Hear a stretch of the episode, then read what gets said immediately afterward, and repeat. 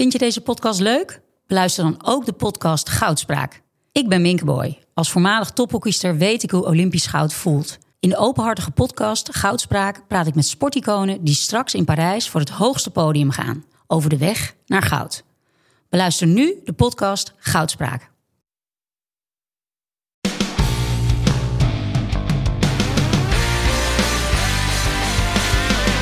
Welkom bij mijn Drive Podcast, waarin ik, Mark Tuitert, op zoek ga naar de drijfveren van allerlei inspirerende mensen.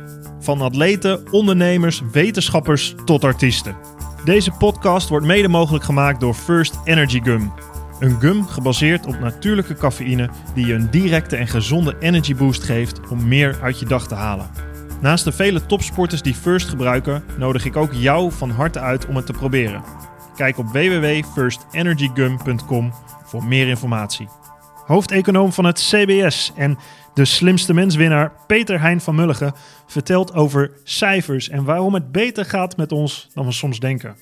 Over het belang van economische groei, onze wil tot meer, innovatie en een lesje geschiedenis wat stemt tot relativeren.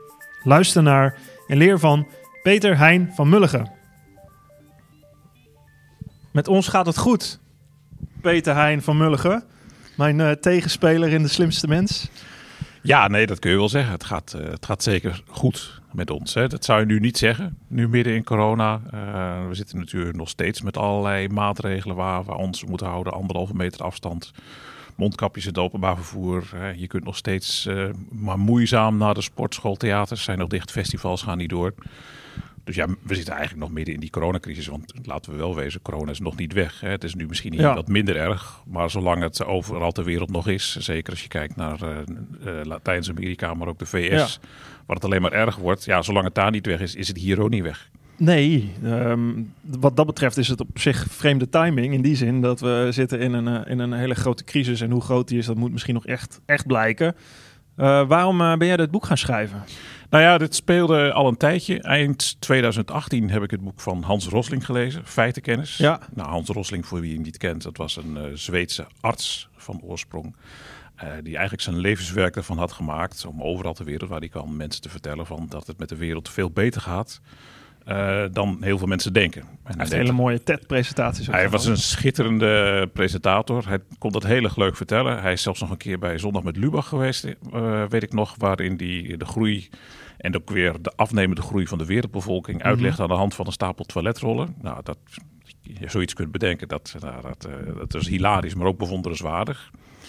En het grappige is, hij hield dan overal lezingen uh, ter wereld om te vertellen hoe het met de wereld gaat. Op basis van hè, de visualisaties die hij maakt. En dan misschien niet met uh, toiletrollen, maar met gewoon fancy graphics.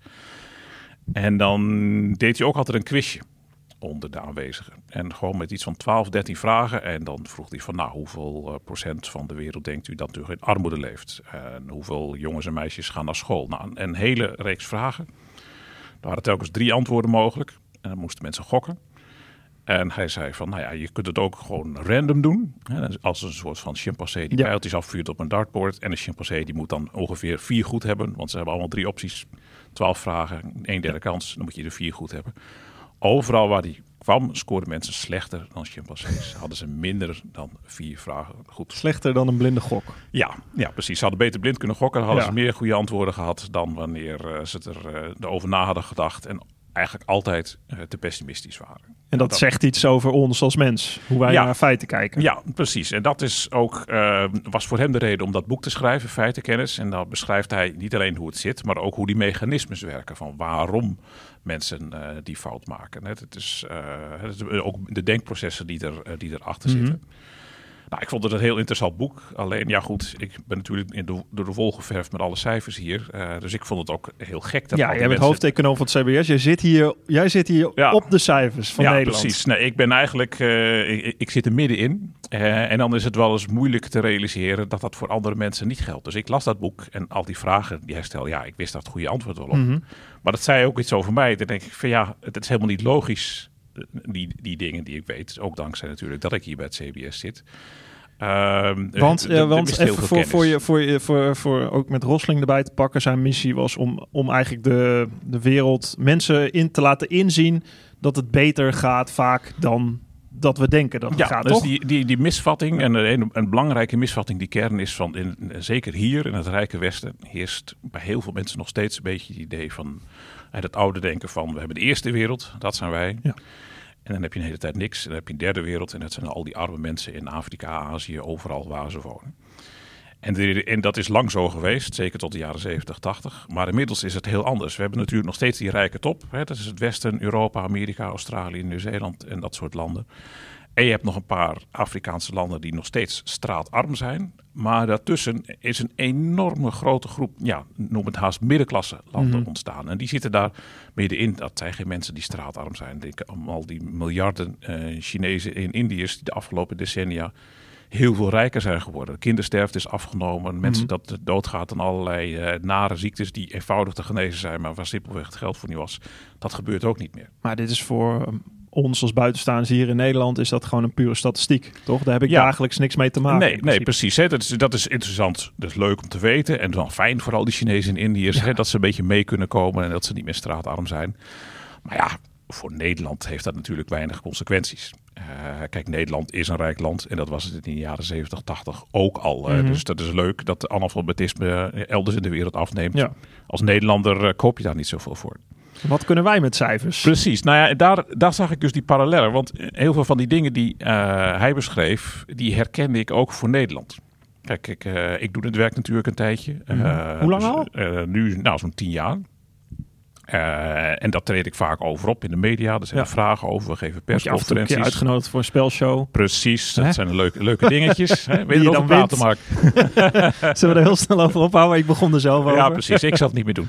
nee, die finale Nee, maar- was echt eh, indrukwekkend. eh. En, ehm, en, en ik ben er ook wel actief op Twitter over. En Ja. je volgt dan ook wel. En dan merk je heel vaak dat over heel veel zaken zoals ze in Nederland zijn, mensen ook veel somberder zijn. Mhm. Nou, dat is ook een beetje de achtergrond van de titel van mijn boek. Eh, dat, is, eh, dat komt uit een uitspraak van eh, Paul Snabel van 20 jaar geleden. Die was toen directeur van het Sociaal en Cultureel Planbureau.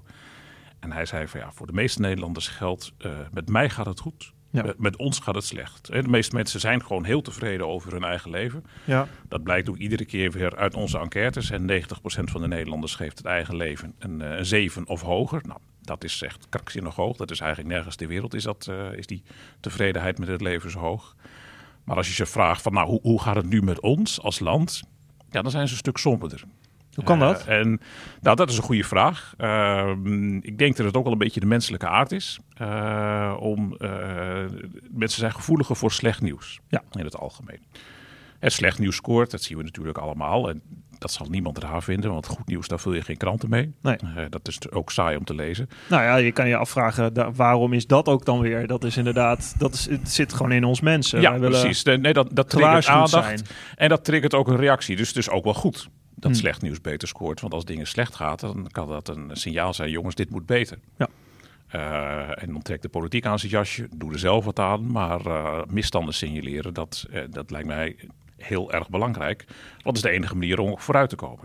Ja, daar haal je meer informatie uit dan alleen Ja. maar een, eh, een positief verhaal van het gaat geweldig met ons. Ja, Eh, als je denkt van nou, het nou, gaat allemaal goed, niks aan doen. Je, je, moet ook niet, je moet ook niet zelfgenoegzaam worden en dan achteroverleunen en denken van nou jongens, het gaat allemaal wel goed. Ja, we zijn eh, wel een daar apart niemand- volkje wat dat betreft Ja. als mensheid. We, willen, we streven naar beter, naar, nou ja, naar groei. Daar weet je natuurlijk ook Ja. wel eens van, naar, naar verder. Ja, Daarvoor hebben we zijn- slecht nieuws nodig in principe. En, nou ja, zo zou je het misschien kunnen zeggen. hè. Het, het triggert in ieder geval ons tot actie om iets beter te doen. Dus dat we gevoeliger voor zijn voor slecht nieuws is logisch. Mhm. En heeft ook heel veel positieve kanten. Ja. Alleen, het kan ook doorslaan. Dus als je alleen maar eh, gevoed wordt door slecht nieuws, kun je daar ook een beetje cynisch van worden. En niet meer inzien dat heel veel dingen gewoon wel gewoon veel beter gaan dan je denkt. Hè. Dus Mm. ik zeg ook ergens in mijn boek, het gaat misschien niet zo goed als je wil. En dat zal waarschijnlijk altijd wel zo blijven, want er blijft altijd wel iets te wensen over voor eh, iedereen. Daar is niks mis mee. Maar tegelijkertijd gaat het misschien ook wel beter dan je denkt. Eh, Heb je een eh, voorbeeld in vergelijking? Want als je zegt het gaat beter dan je denkt, dan, dan moet je het ergens mee vergelijken. Ja, nou, dat klopt. Hè. Dus je, je kunt altijd eh, je, een, gewoon een simpelweg een statement maken van nou, het gemiddeld inkomen van Nederlanders is er zoveel euro's. Dat zegt niks. Maar dan moet je ook kijken van nou, hoe was dat vroeger? Of hoe is het in andere landen? Mhm. Je hebt altijd een soort van benchmark nodig. Nou, en in mijn boek pak ik dan acht thema's erbij. Mythes, om het zo maar te noemen. Die ik op die manier ja, eigenlijk ontrafel, uh, onderuit haal. Ja. Dus eentje is over van uh, de welvaart in Nederland.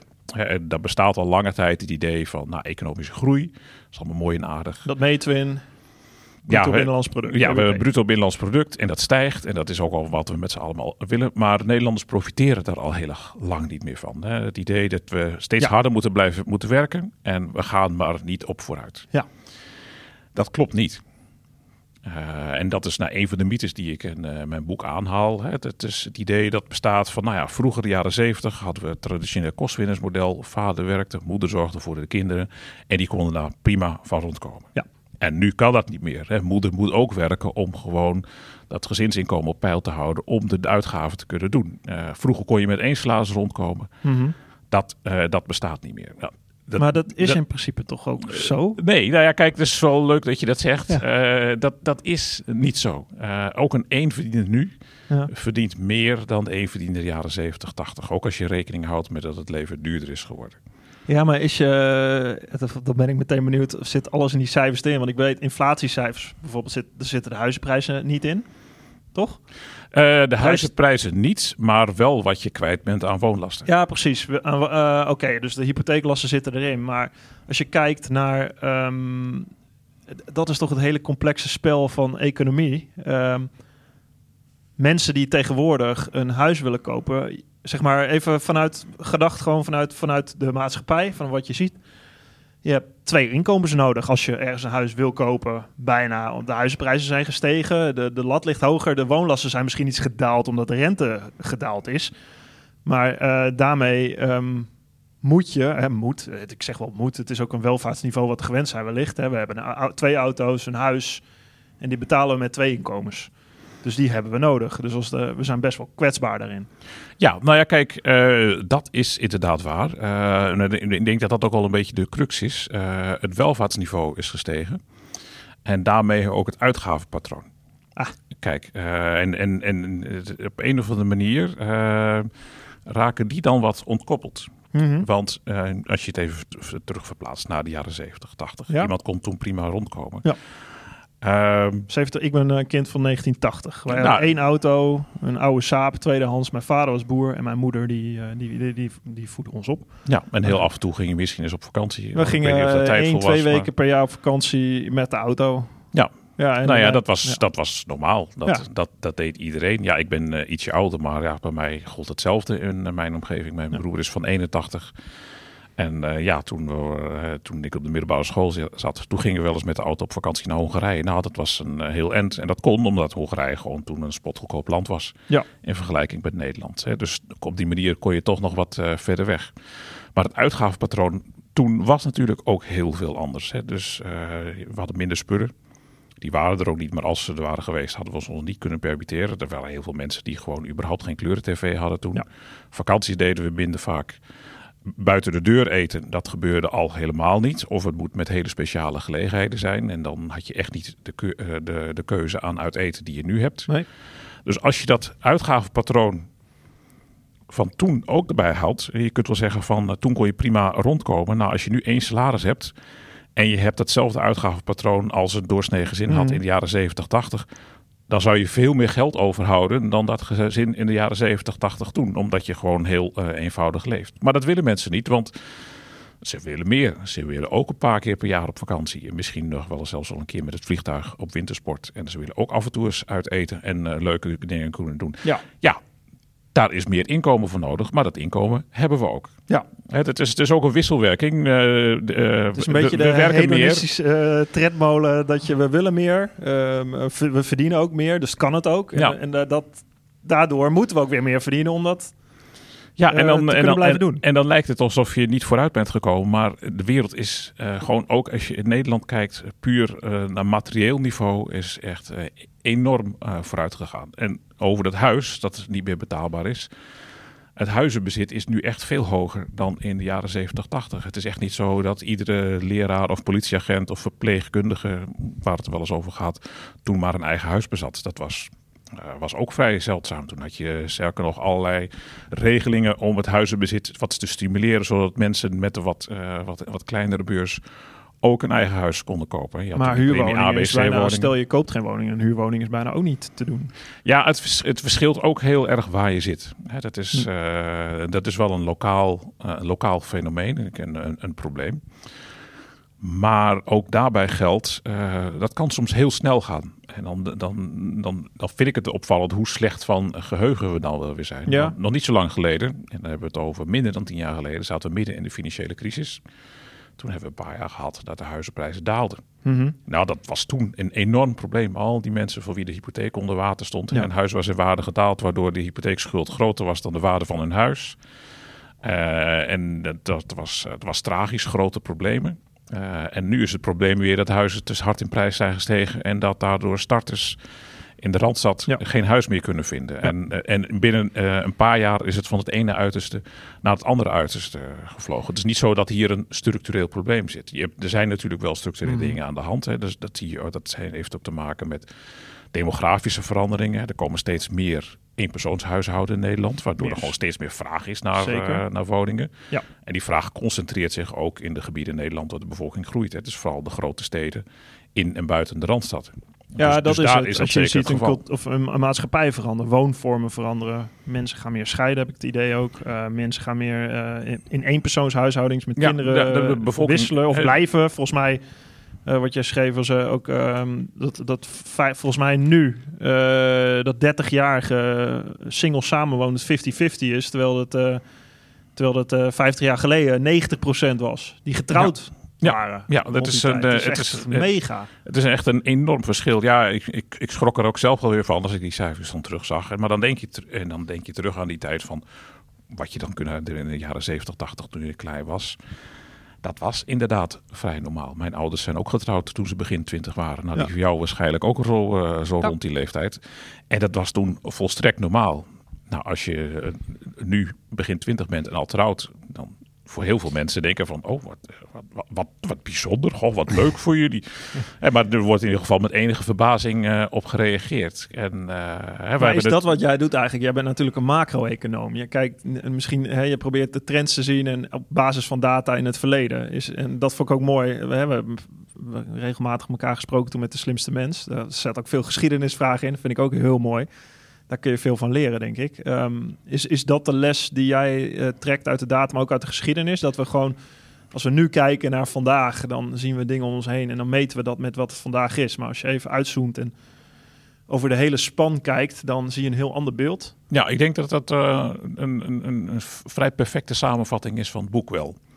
Eh, dat je, een, een belangrijke reden voor mij om dit boek te schrijven, is om wat uit te zoomen van de dagelijkse actualiteit. Hm. En we noemden in het begin van het gesprek corona al even. Dat is Ja. natuurlijk een heftige crisis.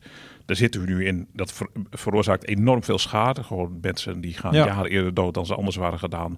Of anders, als je wel herstelt, kun je nog heel erg lang ziek van blijven. Eh, Ja, of he- economisch, Heel veel macro-economisch. bedrijven die eh, daar, daardoor onderuit gaan, ZZP'ers die hun eh, werk kwijtraken. Mhm. Er zit hier, er zit hier heel veel leed in. Hè? Sociaal, Ja. maatschappelijk, maar ook economisch leed. Maar als je wat uitzoomt, eh, en dat heb je wel nodig, en eh, je pakt de geschiedenis erbij, je kijkt er meer wat met een helikopterblik naar, dan zie je gewoon dat Nederland de afgelopen 40, 50 jaar heel erg is veranderd. En overwegend ten goede. Ja, dat, dat heeft over het economische aspect waar we net al over hadden. We zijn gewoon veel rijker met z'n allen gewo- geworden. Maar ook eh, op heel veel andere terreinen. Dus de sociale gelijkheid in Nederland is nog steeds heel groot. En sterker nog, de sociale ha- samenhang. Als je kijkt naar het vertrouwen dat mensen onderling in elkaar hebben. En in, in instituties zoals hè, bijvoorbeeld de regering, de politie. eh, ja, dat zou je niet zeggen. Ook dat is allemaal Als gegroeid. trekkers op het Malieveld staan of eh, de anderhalf meter demonstraties zijn of stikstofwetten eh, van kracht zijn. Ja, nee, dat Ehm, klopt. En dus als je, naar het, als je alleen maar op het nieuws focust, Mhm. dan denk je dat het een, een aaneenschakeling is van allemaal eh, ellende. Ja. Terwijl onder water gewoon de trend is Ja. eh, dat het eh, in Nederland steeds beter gaat. En een ander voorbeeld is eh, eh, het fenomeen criminaliteit. Eh, in Nederland worden afgelopen, werden afgelopen jaar iets van eh, 100 moorden gepleegd. 100 gevallen van moord en doodslag. Dat zijn er natuurlijk 100 te veel. Maar rond de eeuwwisseling eh, was dat echt heel veel hoger.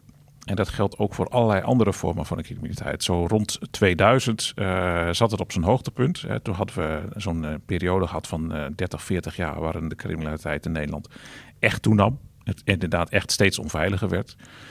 Maar sindsdien is het sterk afgenomen. Hè. Dus Nederland is ook weer heel veel een veiliger land geworden. In heel veel aspecten is de criminaliteit weer terug op het niveau van, van zo rond 1980. Mm -hmm. Nou, ook dat is iets uh, dat, waar heel veel mensen vol ongeloof op reageren als ze dat horen. Sterker nog, soms worden ze er ook echt pislink van. Ja, He, voor het, jaar niet stroken met mijn waarneming, nee, de feiten natuurlijk. Dat, uh, de, de, dat als je, want als je de krant leest, denk je van, ja, maar het is net weer en dan uh, die criminaliteit, uh, drugscriminaliteit in Brabant en er is daar weer iemand mm. verkracht en mijn, mijn buurvrouw is laatst nog op straat beroofd. Dat soort dingen zijn natuurlijk heel zichtbaar. En dat geeft je een, een, niet een goed beeld van hoe het is. Ja. Want, nou ja, goed, dan ga ik weer even terug naar de jaren tachtig. Nou ja, als je toen in een grote stad opgroeide, dan weet je gewoon bepaalde delen van steden als Amsterdam en Rotterdam, ja. daar kon je beter niet naartoe. Ook niet overdag. Nee. Dat is niet meer zo. Maar is dat, zeg maar, dat is natuurlijk uh, wat, wat Rosling doet, is, um, om daar even op aan te haken, is natuurlijk, hij heeft die, die scheiding hè, van 1, 2, 3, 4, staat ook in jouw boek, van, mm -hmm. van, uh, van klasses uh, op inkomen. Uh, eigenlijk van arm tot rijk. 1, 2, 3, 4. En dat trekt hij dan wereldwijd. Hij heeft zo'n mooi grafiek plaatje erin. Dat, dat één, dat zijn mensen die met hun handen hun tanden poetsen. twee, dat zijn mensen die één plastic tandenborsteltje hebben waarmee ze het hele gezin moeten voorzien. Drie, dat zijn dan ieder heeft zijn eigen tandenborsteltje. En vier, dan uh, heeft ieder uh, lid van het huishouden zijn eigen elektrische tandenborstel. Uh, dat is natuurlijk wereldwijd. En hij zegt, volgens mij als ik het goed heb, de, de, wereldwijd is het niet zozeer de verschillen per land, maar zijn het veel meer de verschillen tussen die groepen onderling. Je hebt natuurlijk die groepen in iedere landen. en iemand die een potje kookt uit, uit die lid is van die tweede groep, die kookt op dezelfde manier een potje als iemand in Brazilië die lid is van die tweede groep, al bij op een vuurtje. Als je dan naar Nederland kijkt, bedacht ik me, heb je dan niet uh, ook zo'n soort uh, deling in, in wijken natuurlijk. In, ik, ik kom uit een dorpje waar alles nou ja, vrij lokaal werkt. En waar je eigenlijk contact hebt met... Mak als je bij een voetbalclub gaat, dan heb je vrij snel contact met allerlei verschillende lagen in de bevolking. Maar als je in een wijk woont, ergens in een stad met allemaal dezelfde bevolkingsgroep om je heen qua inkomen of qua etniciteit... dan is dat je leefomgeving. Dus um, en dat geldt voor mensen misschien in een villa-wijk ook. Of mensen, de beroemde grachtengordel.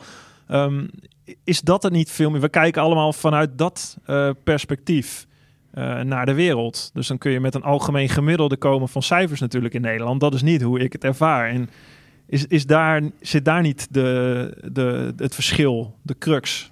Nou, dat is wel een hele belangrijke. Hè? Want uh, als je zegt met ons gaat het goed, dan doe je natuurlijk een uitspraak over dat gemiddelde. En dan ja. zeg je van nou ja, het gemiddeld inkomen van Nederland is dus zo. Uh, gemiddeld zijn er, is er zoveel criminaliteit daar. Uh, en dan kijk je naar het land als geheel. tegelijkertijd, het eerste wat ik dan denk, van ja, maar als je zegt met ons gaat het slecht. Ja, het gaat zo slecht met Nederland. Mm -hmm. en je, de, de, we zijn er niet te vooruit gegaan en het uh, wordt steeds onveiliger. Dan doe je natuurlijk net zo glashard die uitspraken over het gemiddelde. Uh, als je ja. zegt dat het uh, minder goed gaat. Dus ja, maar de vraag van... is, is, bestaat er een ons, zeg maar? Ja, ik, ik heb mijn ons. verhaal. Nee, dat klopt. Ik denk dat er wel een, uh, een ons bestaat. En als je kijkt naar de macroblik van uh, hoe gaat het met Nederland als mm -hmm. ons. Hè, en dat is, dat is dat ook dat sentiment van nou, met mij gaat het goed. He, dat is natuurlijk het allerindividueelste niveau, je, jezelf. Maar als je zegt met ons gaat het slecht, dan doe je al die uitspraken over het gemiddelde. Nou, mijn boek is vooral bedoeld om te laten zien dat die uitspraak met ons gaat het slecht, dat dat gewoon niet klopt. Ja. Uh, maar goed, daar ben je natuurlijk niet klaar mee. Uh, je moet ook kijken naar die verschillen tussen groepen. Ja. Uh, en dus ook niet voor niks dat ik daar in ieder geval een, een heel hoofdstuk aan wijd. Uh, van hoe zit het nou met die verdeling? Het kan best wel zijn dat Nederland als geheel uh, erop vooruit is gegaan. Maar als die vooruitgang bij één kleine groep in Nederland terecht is gekomen en de rest Precies. gaat er niet op vooruit. Of sterker nog, gaat erop achteruit, ja, dan ben je nog steeds niet goed bezig. Nou ja, dat hoor je dan. De politieke elite of de grachtgordel of dit begrijpt niet wat wij meemaken. En ik denk, als ik, hè, los van de macro-economische cijfers, ik denk dat, dat daar heel veel in zit. Ik ben een boerenzoon. Ik denk niet dat mensen begrijpen wat boeren nu uh, beweegt. Of uh, ik kom niet in een, uh, in een wijk waar, waar een achterstandswijk of waar, waar veel immigranten wonen, wat daar speelt, waar mensen een mening over hebben. Um, dus ja, hoe kun je Hoe kun je daar überhaupt op inleven? Ja, nou, dat is een, dat is een hele belangrijke. Uh, maar ik denk dat het nieuws daar ook overwegend goed is. Kijk, uh, dan kijk ik specifiek naar Nederland. Dat geldt niet voor ieder land. Ik denk dat het voor bijvoorbeeld de Verenigde Staten een heel ander verhaal is. Hè, waar de ongelijkheid duidelijk uh, is toegenomen de afgelopen decennia, waar een ja, belangrijk gedeelte van die economische groei toch vooral bij de top is terechtgekomen. Ja. In Nederland is dat niet zo. Als je kijkt naar verschillende maatstaven van uh, ongelijkheid, die zijn in Nederland vrij laag in internationaal perspectief. En ze zijn ook redelijk constant. Als je puur kijkt naar de inkomensongelijkheid, hoe zijn de inkomens in Nederland verdeeld? Mhm. Dat zit al nou ja, zo'n beetje sinds begin jaren tachtig op een vrij constant niveau. Hm. Uh, en ook als je kijkt van, nou, naar de absolute elite in Nederland versus uh, de bodem. Die groepjes zijn maar heel klein. Echt iets van driekwart van de Nederlandse bevolking zou je gewoon echt tot de middenklasse kunnen rekenen. Nederland is bijna één grote middenklasse. Dus die Ja. verschillen zijn er wel. Maar in vergelijking met andere landen zijn ze heel erg klein. Uh, en wat ook een belangrijk is, die sociale cohesie in Nederland. Dus de mate waarin mensen contact Mhm. hebben met anderen. Mhm. En soms ook mensen van buiten hun eigen bubbel. Die sociale cohesie is behoorlijk groot. Dat zie je bijvoorbeeld aan de hoeveelheid vrijwilligerswerk uh, die mensen doen. En soms is dat vrijwilligerswerk dat je denkt van ja, het is een beetje opportunistisch. Hè? De vader die het voetbalelftal van zijn zoontje Ja. traint, die doet dat niet zozeer omdat hij dat uh, zich graag inzet voor de voetbalclub. Ja. Maar uh, ja, dat wordt van je verwacht als jouw zoontje bij die club zit.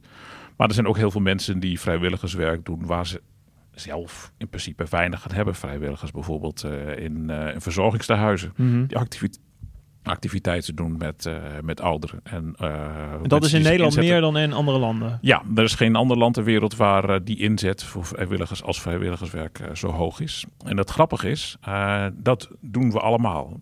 Ook als je bijvoorbeeld kijkt met, naar Nederlanders met een migratieachtergrond. Hm.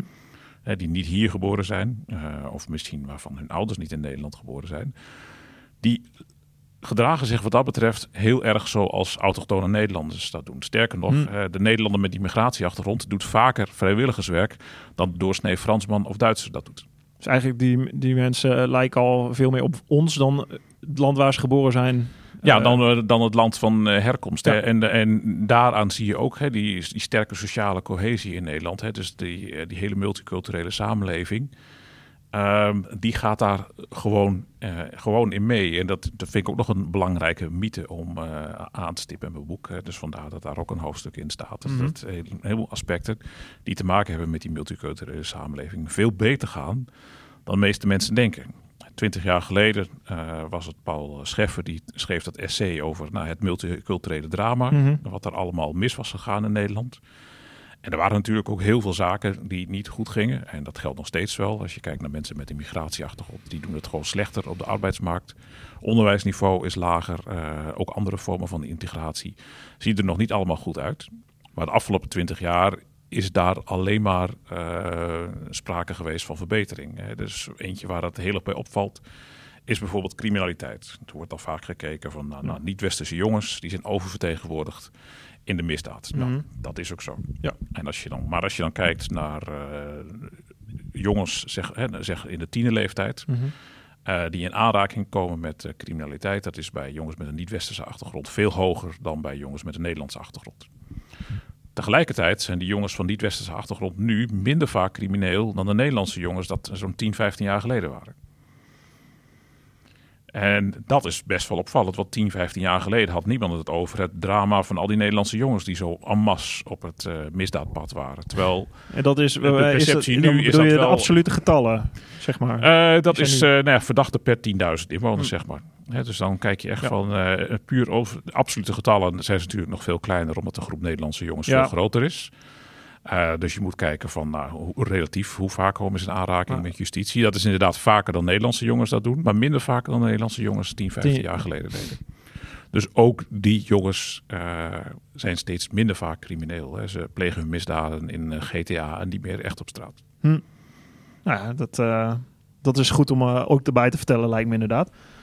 hoe zit het ehm, met, uh, met economische groei, zeg maar. Dat, dat, dat is iets waar wij natuurlijk uh, heel erg naar kijken. Je, de cijfers van het CBS, het lijkt, nou ja, af en toe lijkt het wel eens een... Uh, dat geen politicus het meer aandurft om niet eerst iets doorgerekend te hebben voordat ze iets te berde brengen over toekomstvisie. Dan denk ik altijd van ja, hoe, hoe kun je in godsnaam... eh, ik snap dat je ramingen doet, maar hoe kun je een coronacrisis, een economische crisis... Er zijn natuurlijk heel veel dingen niet te voorspellen. Eh, Nee. En toch gebeurt het. En toch eh, maken we er beleid op. Eh, hoeveel waarde heeft het dan eh, om, om dat te voorspellen? Of überhaupt om daarmee bezig te zijn? Ja, kijk, ik denk dat nu is dat extra lastig. Het Centraal Planbureau dat die ramingen maakt, heeft het ook heel expliciet gezegd. Ja. En de laatste publicaties zeggen van nou, we- we kijken naar verschillende mogelijke scenario's van hoe heftig de coronacrisis is. En een soort basispad van nou ja, zoals het er nu op lijkt, de meest waarschijnlijke ontwikkeling, dan is het ongeveer dit. Maar stel je voor dat het herstel veel sneller gaat, dan wordt het beter. Maar het kan ook zijn dat het een tweede golf is, of dat het nog eh, jarenlang bij ons blijft.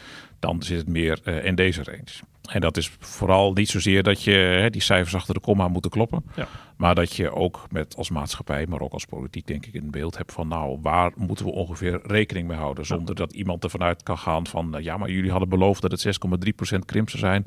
En nou is het 6,8 en dit kan Ja. toch niet. Nou, zo werkt dat niet. Maar dat je een beetje een idee hebt.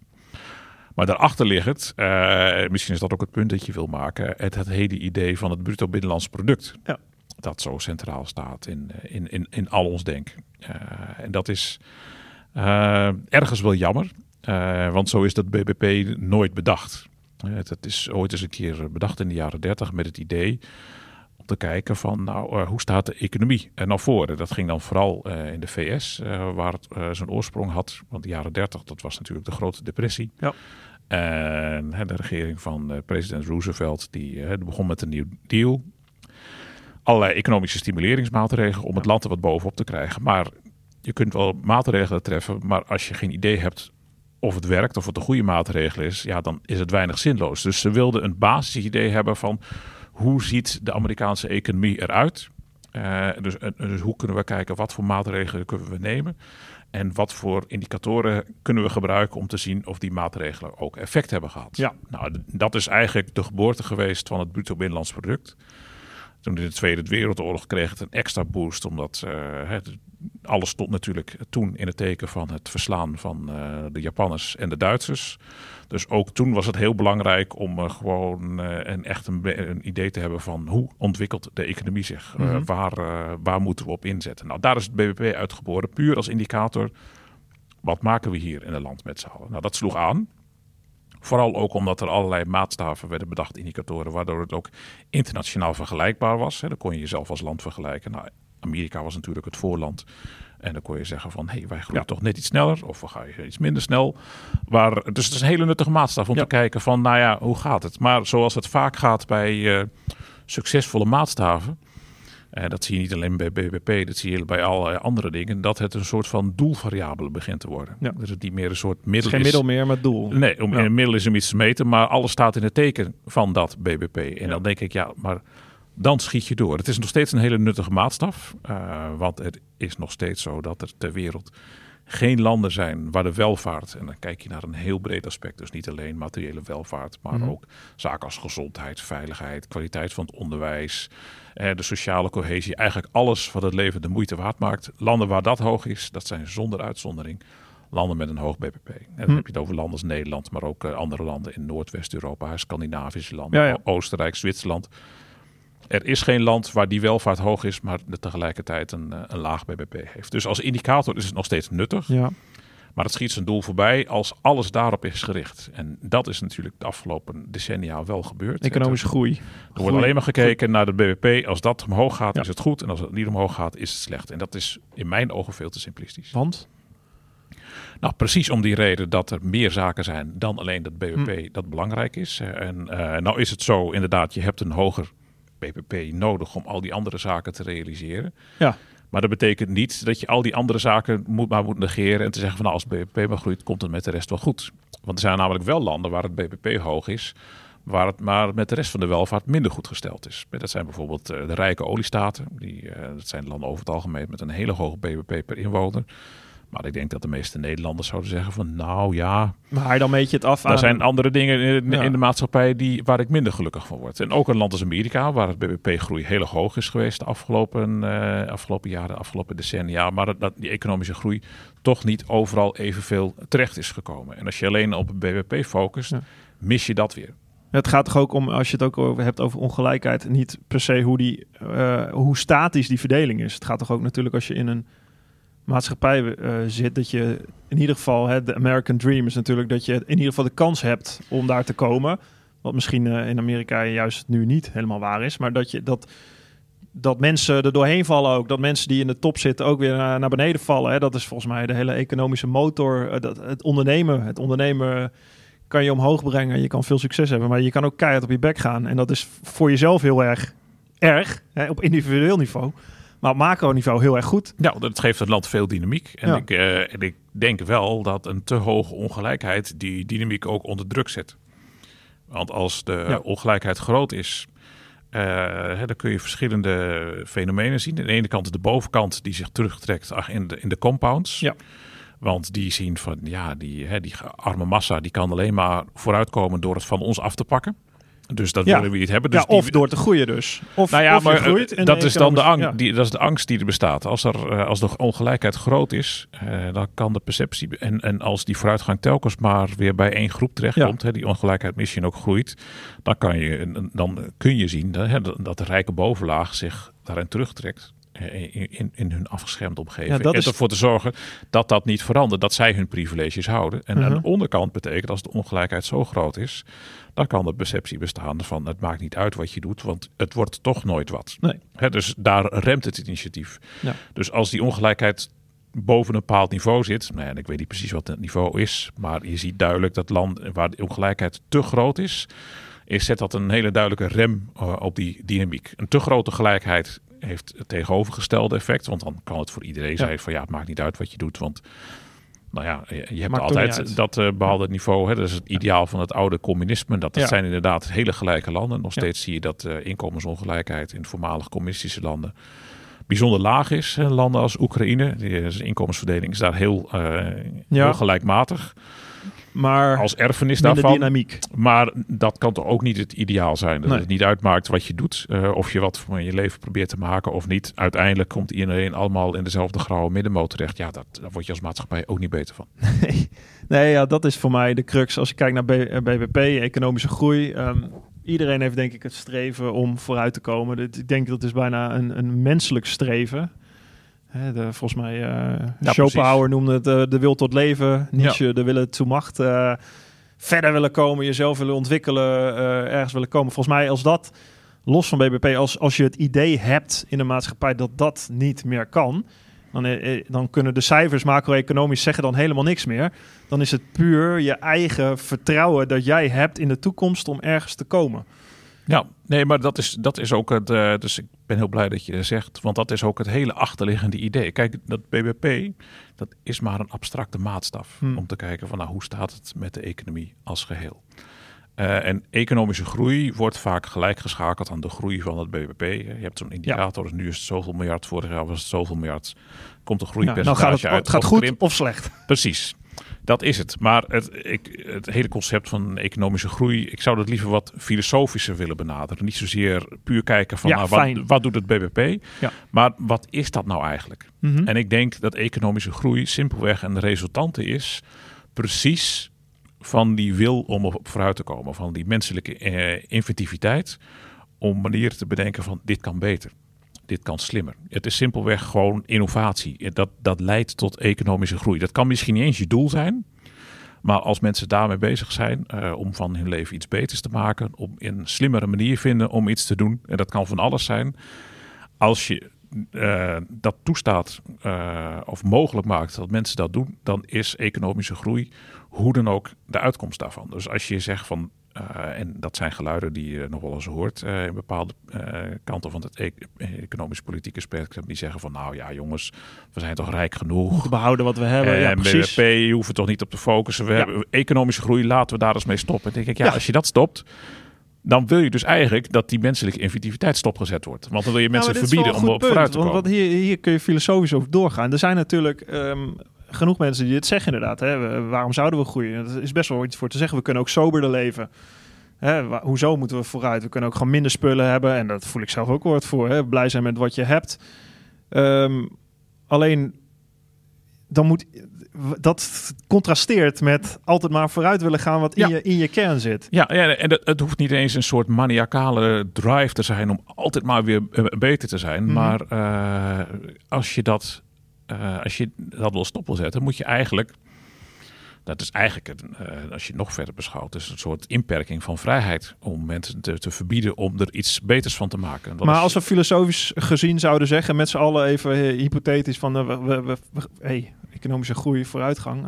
Het is allemaal we zijn wel. tevreden met wat we hebben. Het is allemaal wel best zo. Ja, die, dat, de dat auto's gaan de deur uit en we gaan een en daar ben ik ook blij mee. Happy Ja. mee, prima. Ja, maar ik denk dat het voor de meeste mensen niet geldt. Want er zijn altijd mensen die natuurlijk wel iets van hun leven willen maken. En of er in ieder geval op vooruit willen gaan. Dan Ja. moet, je, moet je die dat dan maar verbieden. Ik, dat nee, past- het gaat even dat niet om verbieden. niet? Nee, Nee, ik nee, probeer maar- niet om verbieden. Ik, ik probeer even... dat, dat is ook de menselijke aard. Ik denk dat je dat niet zomaar, eh, dat je dat niet zomaar Eigenlijk stil zeg ik kunt nu zetten. van stel de menselijke aard zal anders zijn. ja, En eh, ik, ik denk, eh, er zijn een aantal mensen die het wel pogen en proberen. En ik denk dat daar ook... Hè, even laat het hele gedachte van groei, economie eh, los. En eh, ga terug naar de, de kern, naar de basis. eh, wie je bent en wat je doet. Maar ik vraag me af of dat inderdaad zou werken, realistisch gezien in de maatschappij. ja, nou ja, want dan komen we weer terug op het eerste punt. Van als dat zo is, waarom zitten we dan zo te mopperen dat vroeger dat, dat we er niet op vooruit zijn gegaan?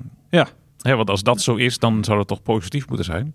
Nee, dat zou, dan zou je zeggen, nou ja, weet je. Ja, aan de andere kant kan dat ook. Hè. Iedereen trekt zich terug omdat we internet hebben, omdat we de technologische mogelijkheden hebben. Maar ook dat is weer het gevolg Van van, van, die innovatie, van die inventiviteit. Hè, ja, is precies. dus is- het is een soort contradictie dat we Ja. aan de ene kant zouden we dat graag willen, maar we willen ook niet terug naar de jaren 30, naar de steentijd. Nou ja, een, de eh, jaren 30, eh, de jaren 80 of 90, Nou ja, de pre-internettijd. Dus ik denk... eh, Ja. dat enkele hoef hoef- in de niet- huizen.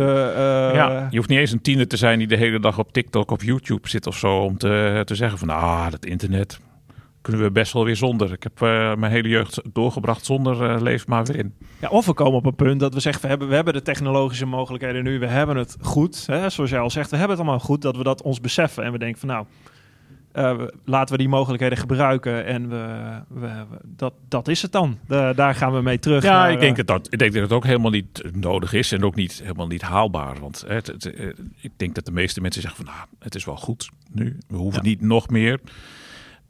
En dan denk ik, ja, maar heel veel van diezelfde mensen zeiden dat twintig jaar geleden ook al. En Ja. dan kunnen we zeggen, oké, nou prima. Maar dan alles wat, we wat je twintig jaar geleden hebt eh, erbij gekregen, dat leef je weer in. Dus dat is geen internet of Ja. zo'n trage dial-up modem. En eh, een, een oude, ouderwetse Nokia, als je geluk hebt als eh, mobiele telefoon. Ja, dat, dat zeggen mensen. Ja, nee, maar dat, is anders. Zo, bedoel ik dat niet. Nou, terwijl Maar, eh, Robert Kennedy zei het volgens mij, die, had, die, die was tegen het BBP. En ja, dat- dat kijk, ook, als, aan. ook als maatstaf. Nee, was, oh, ik bedoel als maatstaf van geluk dan- is het dan meer. Hè? Ja. Wat, wat, wat, wat is het leven? Wat, hoe, dat is natuurlijk hoe, eh, los van BP en los van hoe de cijfertjes eruit zien, wat, is de erva hoe, wat geef je je leven voor cijfer? Hoe Precies. waardevol vind jij het? Ja, nee, dat klopt. Maar dat is, eh, het BBP is daar geen voorspeller Nee. voor. Maar hè, wat ik zei, er zijn geen landen ter wereld waar die tevredenheid met het leven in alle aspecten heel erg hoog is. Precies. Maar tegelijkertijd op de BBP laag. Maar we hadden het nu net over eh, hè, van economische groei Ja. is genoeg. We zijn nu rijk genoeg. Hè, we, laten we in Nederland wat tevredener zijn. Laten we hoeven- soberder gaan we leven. hoeven toch niet zo allemaal zo vaak op vakantie. Misschien Mhm. hè, die hele coronacrisis is ook wel een soort Ja. wake-up call van... Nou, Ja. ik hoef toch echt niet ieder jaar met het vliegtuig op vakantie. Nou, allemaal prima. Ja. Bedoel, hè, ik bedoel, de- Filosofisch gezien misschien de meeste wel mooi. me- mensen ik, in eh, ik Nederland hebben in gewoon mezelf. een, hele, gewoon een prima leven. En eh, de meeste land, mensen in andere landen zouden daar dolgraag mee willen ruilen. En dan kom je precies daarop. Hoe ga je mensen die eh, het nog wat minder goed hebben, en die in andere minder welvarende landen uitleggen, jongens, economische groei, eh, het is wel goed zo. Het is allemaal Ja. veel te veel schade komt eruit voort. Mhm. We helpen het klimaat naar de knoppen. Overal gaat de natuur erop achteruit. Ja. We gaan er vanaf nu mee stoppen. En ja, dat jullie nog met het hele gezin eh, de tanden moeten poetsen met je vingers. Sneu, jammer. Het is niet anders. Nee, maar dat, dat moeten we dan ook niet zeggen. Dan zijn we ja, natuurlijk als je zo hypocriet als, groei- eh, als maar kan. Ja, maar als je zegt Ja. economische groei is voldoende, dan, dan moet je... De, hè, want het, het Nee, voor ons als Nederland, wij hebben het zo goed prima. Laten, we, laten we het hier, we gaan, we trekken ons terug. Eh, Ja, maar ik denk dat je dan uh, uh, ook in Nederland dat dat niet zo werkt. Stel je voor, de rest mhm. van de wereld is er even niet. We kijken hier nu alleen naar Nederland. Wat kijk wat er gebeurt hier in Nederland als een paar jaar die economische groei, ook mhm. als je kijkt naar het BBP, mhm. een paar jaar stilvalt. Nou, daarvoor was land niet bepaald vrolijker van. Want? dat heb je tijdens de crisis ook wel gezien. Dat, dat dat is toch wel vaak een oorzaak voor chagrijn. Want eh, iedereen vindt het toch wel fijn om het idee dat het inkomen er een beetje op vooruit gaat. In Nederland hebben we gewoon een, nou ja, haast een, nationale koopkrachtobsessie. Ieder jaar worden weer de koopkrachtcijfers van het CPB erbij gehaald. Van oeh, gaat iedereen er wel nee, vooruit? Maar dat is dan, dat is het toch, het filosofische stukje dat je, dat je meer wilt gaan verdienen. Zodat je ook, hè, we, we meten natuurlijk onze geluk um, extern vaak af aan, aan welvaart, aan geld. En dat is ook, hè, dat, is, dat is niet om probleem te onderschatten. Want uh, als je. Ik denk dat iedereen wel snapt dat heel veel geld je niet per se gelukkig maakt. Maar als je geen geldproblemen hebt, dat maakt je wel gelukkiger. Absoluut. En meer geld maakt wel echt gelukkiger. Ja. Dat is, uh, ja, mensen met meer geld zijn gelukkiger dan mensen met minder geld. Zelfs tot een, uh, op een heel hoog niveau. En ook maatschappelijk Geef je meer vrijheid. Je hebt, ja. Precies. En de, de, meeste mensen vinden het toch wel fijn dat ze in ieder geval het perspectief hebben tot enige verbetering. Eh, en al was het misschien niet eens voor zichzelf, maar dan toch in ieder geval ook voor hun kinderen.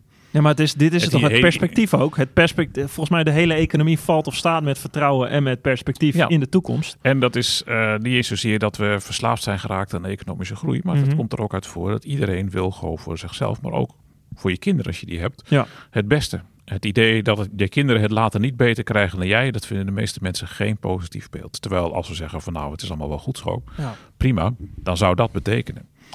Sterker nog, als je wel wilt dat jouw kinderen het beter krijgen, dan moet het automatisch betekenen dat de kinderen van iemand anders het slechter gaan krijgen. Want anders kan het gemiddeld niet gelijk blijven. Nee, als je niet groeit, dan betekent dat Precies. inderdaad. Dan, dan, wordt het een wedstrijd onderling. Ja, als, de koek, als de koek niet groter wordt, dan kan een groot stukje voor de een alleen maar betekenen dat een stukje voor de ander kleiner wordt. Dus dan wordt het gevecht tussen mensen onderling. Ja, en dat is ook niet wenselijk. Daarvoor hebben we groei nodig, zodat we ons in ieder geval de illusie voor nou kunnen houden dat als we groeien, dat wij dat stukje van die groei pakken in plaats dat we het van iemand anders ja, pakken. En, en, groei nodig. Het is, ik, ik zie, ik blijf er toch bij om groei ook een beetje een soort uitkomst van een bepaald proces te zien. Hè? Niet zozeer het doel waar het allemaal om gaat, het streven, maar gewoon het hele idee van uh, je, je, je volgt je passie. Je doet de dingen die je graag wil. en waar je ruimte voor verbetering ziet pak je die, maak je daar wat van. Nederlanders uh, zijn ook een heel ondernemend volk. Ja. En dan is die economische groei is, dat, is daar eigenlijk het resultaat van. En dat, mhm. is, het, geldt ook als je, daar hebben we nog niet echt over gehad, mhm. zaken als klimaatverandering. Mm Ja, dat is heel duidelijk. Dat komt gewoon door menselijk handelen. Ja. Dat komt door de toename van CO2 en dat is volledig komt dat komt ook van de uitstoot van onze economische mhm. processen. Uh, en dat dat merken we nu al, dat kan hele grote schade bereiken. Ja. Maar als je daar iets aan wilt doen, heb je meer innovatie nodig. Ja. Dan moet je manieren bedenken om minder CO2 uit te stoten. En dat lukt al aardig, maar nog niet genoeg. En sterker nog, op termijn, en niet eens ook een hele lange termijn, moet je er naartoe werken om niet minder uit te stoten, maar gewoon te zorgen dat er minder CO2 in de, in de atmosfeer zit, dus CO2 te onttrekken. Maar dat gaat niet met een knip van de vingers. Dat vergt innovatie. Daar moet je dingen voor bedenken. En dat kan heus. Ik bedoel, er is geen, het is geen natuurkundig principe dat dat onmogelijk is. En zolang uh, de fysica zegt dat het uh, mogelijk is, denk ik dat de mens slim genoeg is om dat uiteindelijk te vinden.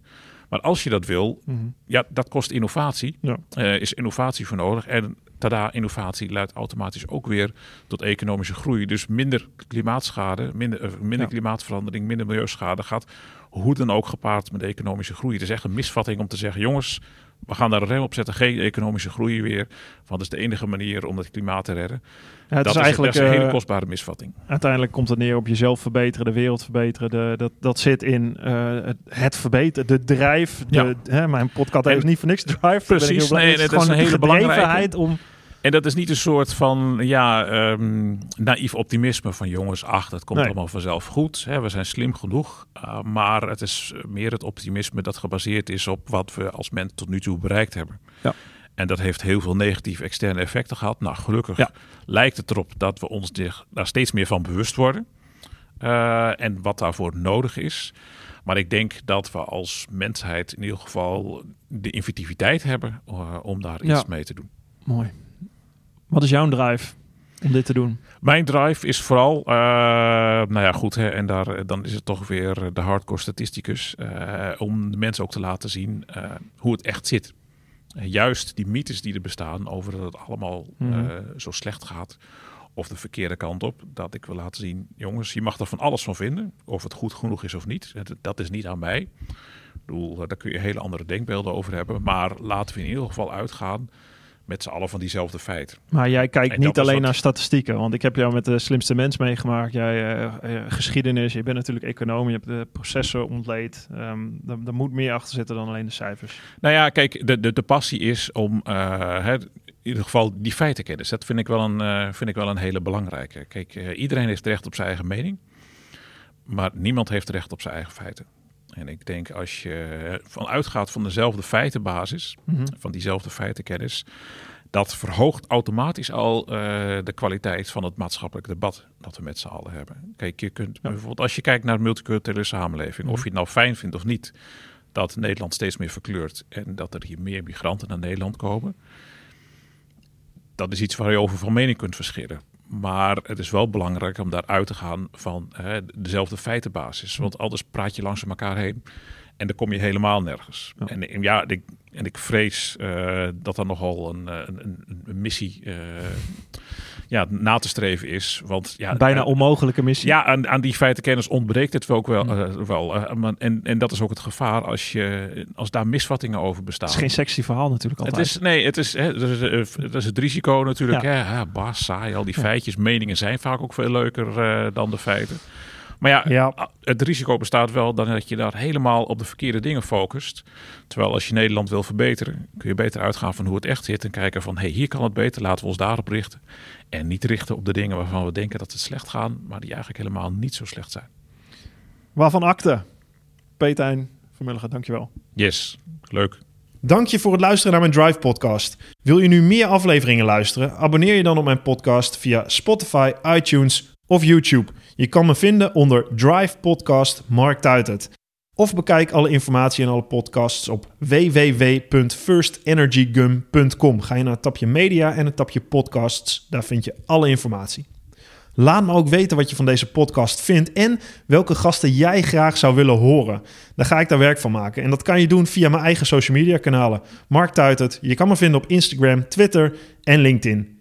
Ga gedreven verder zou ik zeggen en tot de volgende Drive podcast.